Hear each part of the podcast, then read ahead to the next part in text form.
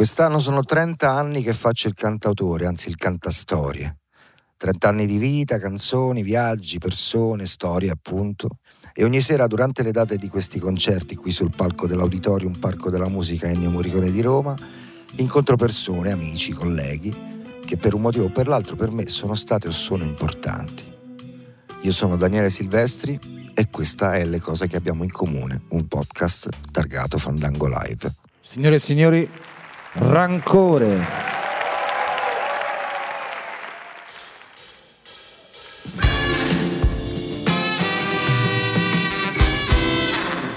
Ma io mi voglio svegliare la mattina e ogni mattina ci sono loro che mi svegliano così. È incredibile, ragazzi, veramente. Lo vuoi sentire di nuovo? No, no, no, scherzo, scherzo. Magari alla fine. Da qui a chiacchiera libera. Il fatto è che finora ho avuto davvero parecchie persone con cui avevo tante cose in comune, ma non vedevo l'ora di averne qualcuno con cui tutto sommato non ne ho così tante. Cioè, ne ho due o tre proprio di esperienze personali enormi per quanto mi riguarda. Proprio grosse, importanti, però ci dividono tante cose, cioè ci dividono nel senso buono del termine. Per questo sarà davvero una chiacchierata in cui ho cose da chiederti, però cominciando a introdurre per, chi, per quei pochi che non sapessero chi hanno davanti, ma qualcuno magari c'è. Intanto questo signore a, all'anagrafe si chiama Tarek Jurcic e già questo è una accoppiata abbastanza particolare di nomi. Madre egiziana, padre croato, cioè di Istria, ma croato, parte croata. Padre italiano, nonno di, ah, italiano. Della città di Fiume. Ah, ok, quindi capirai una, una storia ancora una più. Una storia lunghissima e complicatissima. No, in realtà neanche troppo. Eh, però... Vabbè, però terra di confine sempre, nei, nei secoli. Esatto, esatto. Anche con tantissima storia. Ma poi se uno va a vedere anche mia nonna, eccetera, ho anche altre origini che si mischiano, perché poi mio padre non era... Eh, cioè mia nonna non era completamente italiana. Ma eh, c'era dello slavo dentro o no? No, c'era del no. francese. Ah, okay. So, è un cocktail. No, lo, te lo chiedo pure perché diciamo. Sono andato da quella parte perché in realtà di, del lato egiziano abbiamo parlato più volte, ci è capitato di parlarne. Anche certo. perché per, per, per mie deviazioni l'Egitto rimane sempre una zona del mondo che mi interessa molto da un punto di vista anche, diciamo, archeologico e di, di studi. Certo. Però in realtà mi hai anche raccontato più volte che cosa vuol dire la vita al Cairo. Tu ci sei stato anche recentemente?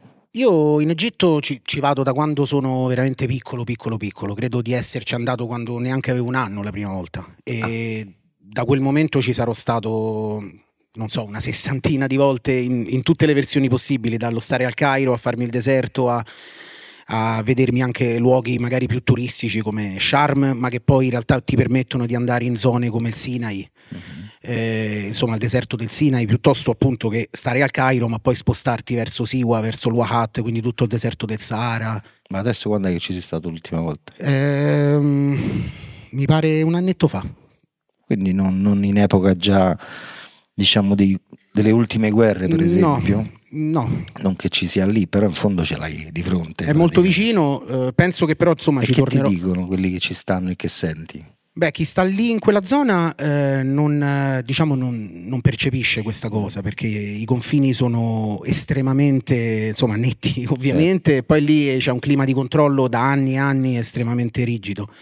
E, oltretutto io credo che ci andrò, non so, tra uno o due mesi comunque, ovviamente in Egitto, e andrò verso quella direzione, quindi più verso il Sinai, uh-huh. verso Sharm, quella zona lì. Mar Rosso, e, però ecco, ovviamente un po' di tensione c'è, ma quelle sono zone in cui comunque c'è sempre stata, perché il conflitto, da, il conflitto lì c'è, c'è, c'è da talmente tanto tempo, sì, che sì, certo. Ovviamente ultimamente ha avuto dei risvolti estremamente gravi e, ma credo che il clima sia sempre un po' di tensione da, un po' da sempre.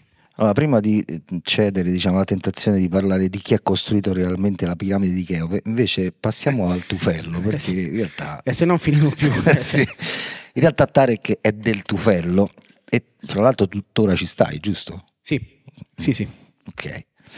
E soprattutto hai, sei nato ventuno anni dopo di me, giusto? ottantanove? Sì, sono dell'ottantanove, quindi sì, ventuno, ventuno anni. anni. Ed è questo che ci divide nella maniera che mi interessa e mi incuriosisce, non nel senso anagrafico, nel senso di che Roma hai vissuto, in che Roma sei cresciuto. Però per finire di dare degli elementi a quei pochi, ripeto, che non conoscono, secondo me, ma un po' l'avete intuito da quel video che avete sentito, fra l'altro Sunshine risentita adesso, che era un po' che non la sentivo quella canzone che abbiamo sentito prima e che chi sta ascoltando il podcast non ha sentito, quindi non dovrei fare queste citazioni, però sti cazzi. Dentro secondo me conteneva già molto di, un po' di tutta la tua filosofia e del tuo modo di scrivere, forse pure più di quanto ricordavo. Beh, Sunshine è un po' l'apoteosi di un lavoro che è stato costruito insieme a D J Mike in sei anni, quindi in quattro dischi che abbiamo pubblicato, che poi si conclude, diciamo, questo viaggio spaziale eh, con Sunshine. E, e diciamo che in questi quattro dischi esploro eh, una quantità di, di mondi incredibili che comunque in un modo o in un altro, dopo tutte quelle avventure, la mia formazione da cronosurfista viaggiatore delle parole eh, si era, diciamo, formata, e quindi poi da lì in poi ehm, tutti i miei dischi hanno avuto sempre più questa, questa espressione, poi questa ricerca eh, che sì. avevo fatto negli anni precedenti me... Forse nell'ultimo espresso. È ancora più esplosa. Adesso magari poi sì, l'ultimo è un po' esagerato, forse sì. Eh, ma nel senso buono, per quanto meno è veramente un viaggio quel disco Xenoverso. Però si è formato, noi ci siamo, noi più o meno tutti ci siamo formati in un'altra era, in un'altra epoca. Un'epoca intanto in cui il centro di Roma in particolare era vivo, succedevano cose. Eh, sembra incredibile, ma succedevano cose. C'era questo posto, ne abbiamo parlato tante volte con gli amichetti, quelli appunto con cui le cose in comune sono pure troppe, che era il locale. Tu sei cresciuto vent'anni dopo, sicuramente la periferia da un po' di tempo a questa parte è quella che propone cose nuove, cose diverse, lo fa in una maniera completamente diversa secondo me, infatti non la, non la racconto, cerco, mi incuriosisce, ogni tanto ne rubo qualcosa e a un certo punto ho rubato te, o almeno per un po' ti ho estratto da lì. Eh, però ci sono dei posti precisi dove, dove tipo il fatto forse, dov, dov'è che sei cresciuto te in, in particolare, oppure no, oppure era... strada oppure era... Sicuramente la strada intesa come mh, tutto il mondo del, dello skateboard, che è quello che ha anticipato la musica eh, e che però ha qualcosa di estremamente simile al rap, perché prevede i trick in un certo senso, sì, prevede certo. molta tecnica, eh, il sapersi fare male, il saper cadere e, mh, e quindi sicuramente la strada, che poi dallo skate mi ha portato a rappare per strada, poi eh, mi ha portato magari anche a fare il riding, a fare anche la break dance, perché no?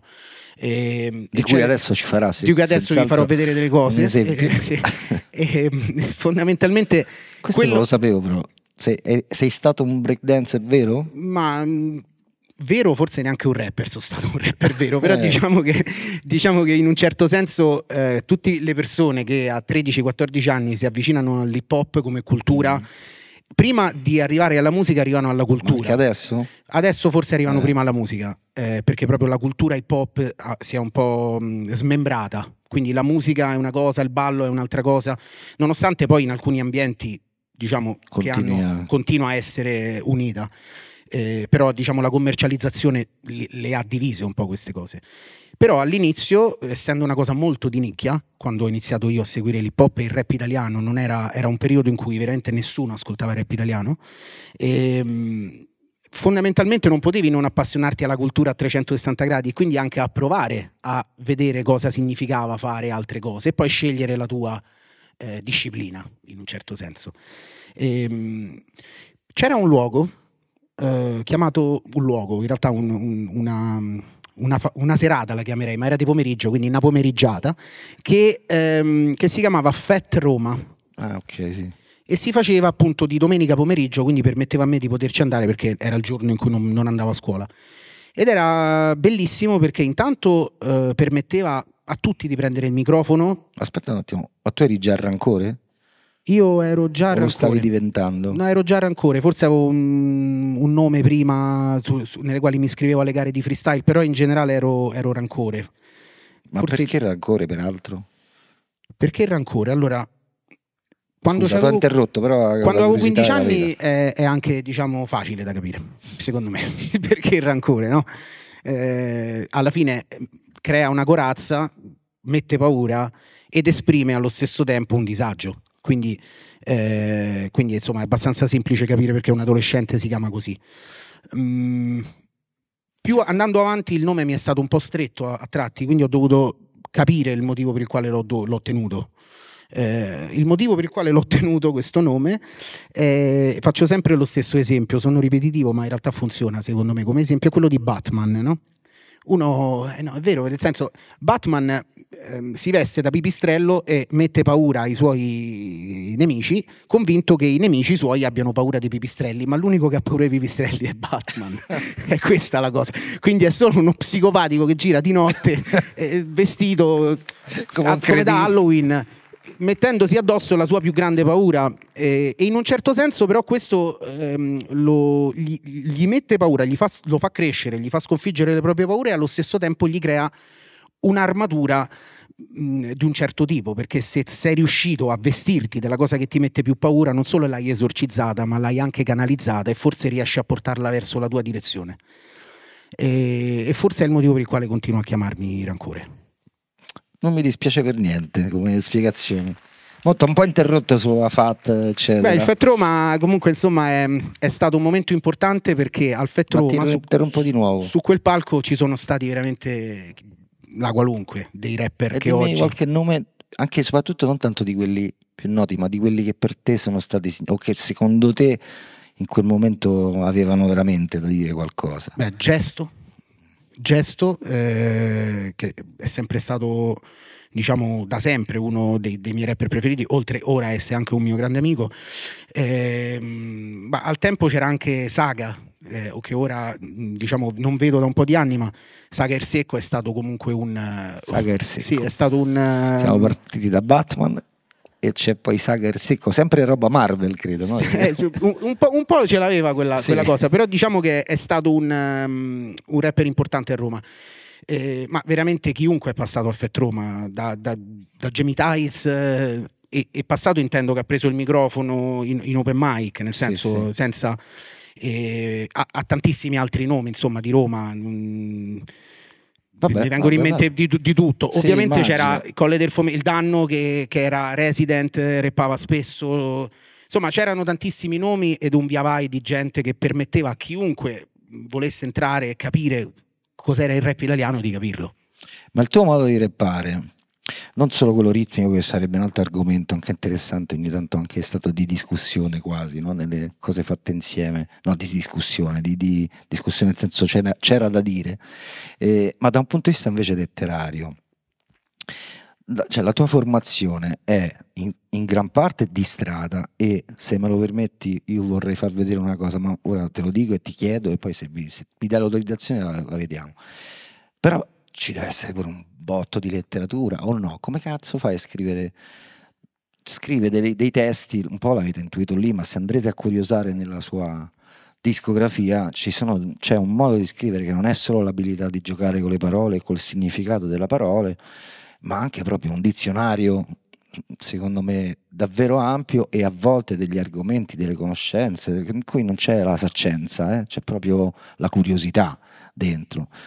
Chi mi conosce, diciamo, chi mi, chi mi conosce nella quotidianità in maniera proprio stretta sa che non sono un, una persona di questa enorme cultura, che ti stupisce per la sua cultura. Ecco, mettiamola così. Ho delle basi, insomma, so, so muovermi, ma non sono un, um, uno di quegli individui che apre bocca e dice oddio quante cose sa. Io credo di aver fatto da sempre tesoro di quelle cose che mi sono accadute, ehm, è un po' come quel film, sempre, oggi parliamo di film, eh, The Millionaire, ok? Lui viene dalla strada, non, diciamo, non sa un determinato tipo di cose, però quando gli fanno le domande lui riesce a superare il gioco del quiz, perché ogni domanda che gli fanno gli ricorda, gli ricorda una, una parte della sua vita. Ecco, quello significa che qualunque cosa lo ha circondato, gli è accaduta, lui l'ha resa talmente preziosa da eh, far parte del, del, suo, del suo mondo, quasi da modificarlo, quindi quasi, quasi da pensare che le domande che ti faranno non sono casuali, saranno domande che in un modo o in un altro tu potrai trovare sempre la risposta dal tuo vissuto, quasi fosse un film. Ora non dico che sto in un film, però dico che credo di aver fatto tesoro, come un po' il protagonista di quel film, delle cose che mi sono accadute, di averle vissute con talmente tanta testa e cuore da creare un... Che sei molto più una spugna che un'enciclopedia, insomma. Esatto, sono più una spugna che un'enciclopedia, e questo forse poi porta me a riuscire... Peraltro a... sarà il titolo del nuovo album, credo, no? Eh, sì, esatto, La spugna. Vabbè, io quello che volevo far vedere, se vi va, perché appunto c'è questa formazione di, per strada che eh, per chi non l'ha vissuta, anche io non l'ho vissuta se non di rimando nei racconti, eh, e, e, e si racconta di un'intera generazione come minimo, forse anche un paio. Eh, di battaglie anche, forse qualcuno ha visto Eminem nel film otto Miles, ma insomma le battaglie vere di strada o di nei locali fatte apposta in cui due si sfidano, in genere poi sono poi dei tornei per cui si va in, ai quarti di finale, semifinali eccetera, e sono, sono veramente assurde, pazzesche. Ora invece di prendere i vari spit di M T V che sono comunque un pochino leccatini, e mi sono andato a vedere un po' di quelle vere di strada. Si sente poco forse, ma quella che avrei scelto, dimmi se si, secondo te non sì. Lo so, eh, questa è veramente pericolosa. È molto pericolosa, soprattutto se andassi avanti, perché a un certo punto vi dite delle cose. È la finale di un, come si chiama, Tecniche eh, perfette forse. Ok. Contro? Siete tu e Nazzo. Ah ok, non mi ricordo proprio che dico, vai. Beh, vediamolo, così ci ricordiamo. Ci fermiamo, caso... ricordatevi Nuca, casomai te lo dico io dove devi fermarti, perché a un certo punto, perché lì... Ma considerate che la metà delle cose che ci diciamo al tempo se... Cioè, non si possono, non si possono proprio dire. Sì, c'è, c'è un cioè, momento nel senso, che ragazzi, non, non c'è fate nulla finta di che politicamente corretto, quindi fate finta che è un altro, sì. Però immedesimatevi in questo, in questo modo, in cui c'è da una parte... Secondo me è un'abilità straordinaria che solo alcuni hanno, me terrorizzerebbe quella cosa lì. Nonostante a, ai miei tempi un po' giocavamo, ti ricordi Pieri, sul fare un po' di freestyle, ma era una roba all'acqua di rose.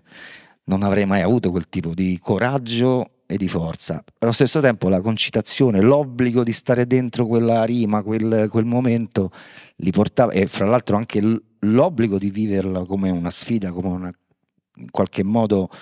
violenta, perché ci si diceva, si dicevano delle cose terribili, porta a questa roba qua. Non so quanto si sentirà, capirà, ma è per farvi vi- vivere l'atmos- l'atmosfera. Non basti Nazzo, mi tagli la testa, ne escono tre come per l'Isra.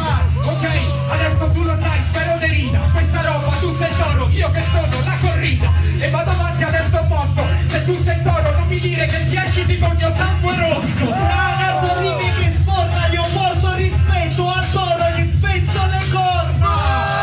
Nazzo letto che ti porta presente il suo letto come Luisa Corna. Come Luisa Corna rancore smette, mi spezzi le corna tanto la mia ragazza me le rimette. E aspettate so che lo sai faccio la bua, io invece l'elemento con la ragazza tua. Nazzo ti sfasa, lo sai, non vengo con la gente che porta da casa, ma rappresento i neri per caso, la tua ragazza. Se ne eri per casa, ne eri per casa, lo sai vado avanti perfetto, ma che dici, sono venuto solo soletto, sono venuto solo in contest e bombe vado a fare una pippa, prestami uno scontest. Contest e Scottex è una grande rima, andrebbe riusata. Era tutto comprato, nato improvvisa, stile guai da parte. Bella fratello, bella storia, ti ricordi di tre anni fa, bella memoria. Attenta a te perché c'è le rime care come la coppa, l'hai rubato te il telefono a home. La sua rima matematica, ho grande memoria senza Facebook, memoria fotografica. La sua rima che ti porta rima, benzina ne ho una canica. È meglio che non ridi, è meglio che ti decidi, tu vai su Facebook al massimo, su Facebook chini. Dico perché c'è una tacca per scogliere di Grace, io me la fumo e dopo sai ti aggiungo sul vecchio MySpace. Cioè, non so se abbiamo reso bene l'idea. Beh, abbiamo alzato di un po' a livello culturale comunque. No, ovviamente no, però, però pure un po' sì. Comunque dentro quelle fucine lì si sono creati davvero anche dei, dei, dei mestieri nel è interessante, senso prima hai nominato Spit. Sì. Questa gara io la feci perché du- una settimana dopo dovevo fare Spit. Ah, okay. E non facevo gare da un sacco di anni e dico madonna, sono proprio un poser se vado lì in televisione e non mi vedono, diciamo, nelle serate reali. Ah, allora mi sono iscritto così, un allenamento era. Nonostante era pericoloso perché di solito vai a fare le gare di freestyle quando non hai fatto uscire tanti dischi, perché se tu hai fatto uscire tanti dischi e vai a fare le gare di freestyle loro hanno una quantità di cose da dirti e tu non sai che dirgli perché non hai sentito manco una canzone loro, al massimo sulle scarpe, sui vestiti, ma diventate una banalità unica. E soprattutto il pubblico fa molto più casino quando l'altro cita una cosa che loro conoscono contro di te. Certo. Eh, ti do, che ne so, vabbè, sì, sì, me ne hanno dette di tutti i colori, quindi... Eh... No, ma pure qui viene di dopo, dopo peggiora tanto, eh. Dopo vi cominciate a dire delle cose veramente pesanti. La cosa, volevo mettere il finale, perché il finale tiri fuori, ne tiri fuori, pure, pure Naso devo dire, ne tira fuori un paio. Ma mi sa che poi ha vinto lui. È quello che ti volevo chiedere, che non c'era alla fine. No, no, no, ha vinto lui, ha vinto lui perché eh, eravamo in semifinale. Però ho sbloccato un ricordo sbagliato. No, no, da paura, nel senso che poi Spit è andato bene, era un buon allenamento perdere, certo, in modo tale che poi vai a Spit e, cioè, che era più importante comunque fa Spit, e lì stavo al quartiere mio. Spit è quello, quello dove sei arrivato a pari merito con Clementino, no? Sì, quello lì. Sì, lo Speed Gala sono arrivato a pari merito con Clementino, invece poi la Spit Serie sono morto in semifinale. Morto? Beh sì, come nei videogiochi, no? Ah, sono morto.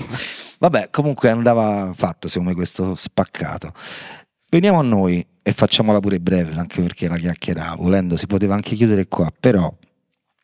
Quello che raccontavi prima, anche del motivo per cui ti chiami Rancore, da dove parte tutto questo, probabilmente in parte spiega anche perché io a un certo punto alzo il telefono e noi non ci conoscevamo affatto, ma io avevo per le mani una cosa, una storia che era nata anche lì, tanto per usare sta parola ancora una volta, particolare, anche un po' difficile, in cui cercavo di dare voce a un sedicenne, a, un, a uno studente di scuola, ispirandomi facilmente un po' anche a dei figli che avevano più o meno quell'età in quel momento, e anche a un mondo che non capivo in realtà, in cui cercavo di entrare, di capirlo, il modo in cui vivevano la scuola, in cui vivono in gran parte anche adesso la scuola. Arrivavo fino a un certo punto, in realtà avevo scritto anche tanto, manco, manco poco effettivamente, però sentivo che mi mancava il sentimento, cioè ci arrivavo con la razionalità, provavo a darglielo in parte, però mi serviva qualcuno che ci avesse anche l'atteggiamento, e non solo per motivi anagrafici, ma proprio per indole, per dare voce a quel rancore. E dopodiché, quando, noi, quando lui ha risposto alla chiamata ed è venuto in studio, parlo io, eh, credo che sia successo qualcosa di abbastanza incredibile, perché lui è arrivato, mo, se vuoi racconta il tuo punto di vista magari è diverso, però sembrava che fosse già dentro il pezzo dopo, quindi cioè come se lui st- st- stesse aspettando quello, o che stava nella testa avevi quello mentre arrivavi, non lo so. So che dopo qualche ora aveva scritto un fiume di roba. Ti ricordi quanto abbiamo tagliato per sì, riuscire sì, a stare? Eh, sì, più o meno il doppio avevo scritto e poi siamo riusciti a... Anche perché, non, correggimi se sbaglio, ma tu sei venuto, abbiamo cominciato, hai scritto, ci siamo riparlati le cose e dopo ti ho detto a distanza di due giorni, secondo me ci dobbiamo andare a Sanremo. Sì, sì, sì, esatto, ma neanche avevi sentito quello che avevo scritto. No, avevi qualcosa mi avevi detto forse t'avevo, solo... Sì, ti avevo detto, l'avevo scritto. Solo quello? Sì. Cioè, è che, bastato? Sì, che comunque eh, io invece cioè... un ricordo diverso, però sì, può essere. Poi per carità, non ragione. È che avevamo detto, cioè mi avevi mandato un segnale della cosa, non è che eh, era sicuro, mi avevi solo detto guarda c'è questa possibilità eh... Ma te che hai pensato? E là quando... ci siamo visti subito dopo. E allora da là, quando poi ti ho fatto sentire, cioè quando abbiamo capito insomma che il materiale c'era, ho scritto, bisognava solo tagliare, eh, allora la cosa si è concretizzata un po' di più. All'inizio era un c'è questa idea, vediamoci. Mi sono andato a rivedere tutta la nostra, tutta nostra, la nostra messaggistica. Abbiamo tagliato veramente un botto di roba, soprattutto sì, di quella tua. Sì, però poi ha dato anche eh, origine al fatto che la, l'ultima parte del brano l'abbiamo scritta insieme. Sì, certo. E, e, e questo ha permesso di fare questo incastro finale che era fondamentale secondo me, perché crea quel dialogo e, e quel chiudersi, chiudere il racconto a vicenda che secondo mm. me era... È, è, è molto importante dentro il pezzo, insomma. E comunque poi siamo andati a farlo in quel posto lì e con questo signore abbiamo vinto tutti i premi che si potevano vincere, e di questo sono molto orgoglioso. Signore e signori, Rancore. Grazie. Sigla.